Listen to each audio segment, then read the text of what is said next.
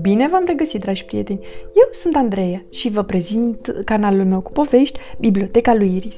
Astăzi vom citi cartea Prea mulți morcovi, scrisă de Kate Hudson, editată de editura Univers Enciclopedic Junior. Listă de activități. Să ronței morcovi, să plantezi morcovi, să aduni morcovi, să ronței morcovi. Proprietatea iepurașului. Morcov, morcov, morcov, morcov, morcov și iar morcovi. Iepurele iubea morcovii, îi aduna de peste tot. Iepurele era mândru de grămada lui de morcovi, așa că o puse la adăpost în vizuina sa primitoare. Dar iepurele avea o problemă, o mare problemă. Nu putea să doarmă. Vizuina lui primitoare devenise prea înghesuită, iar el nu mai avea loc în ea.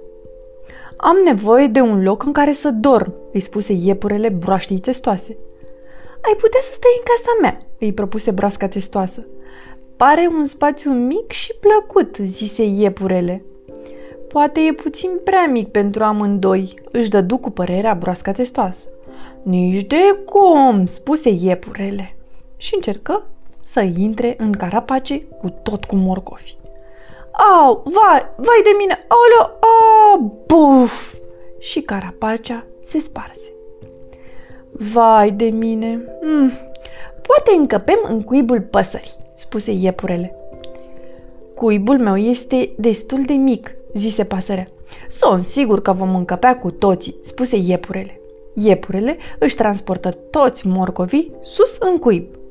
O, se tânguiră broasca testoasă și pasărea, în timp ce ramura se legăna, se apleca și se rupse.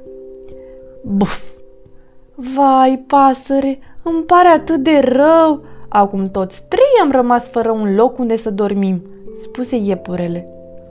Puteți să stați în casa mea, se oferi veverița. O, mulțumim, veverițo, frumos din partea ta, spuse iepurele. Iepure, nu cred că mai încap alți morcovi, zise veverița.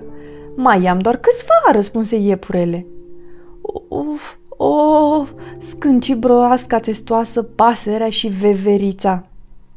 Scârț, trosc, buf! Acum niciunul din noi patru nu are unde să doarmă, bombăni veverița.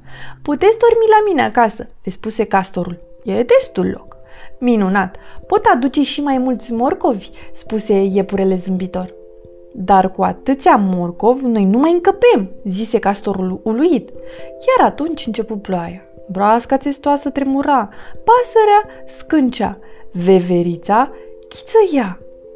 Iar castorul auzi un mare huruit în timp ce casa îi se dărâmă.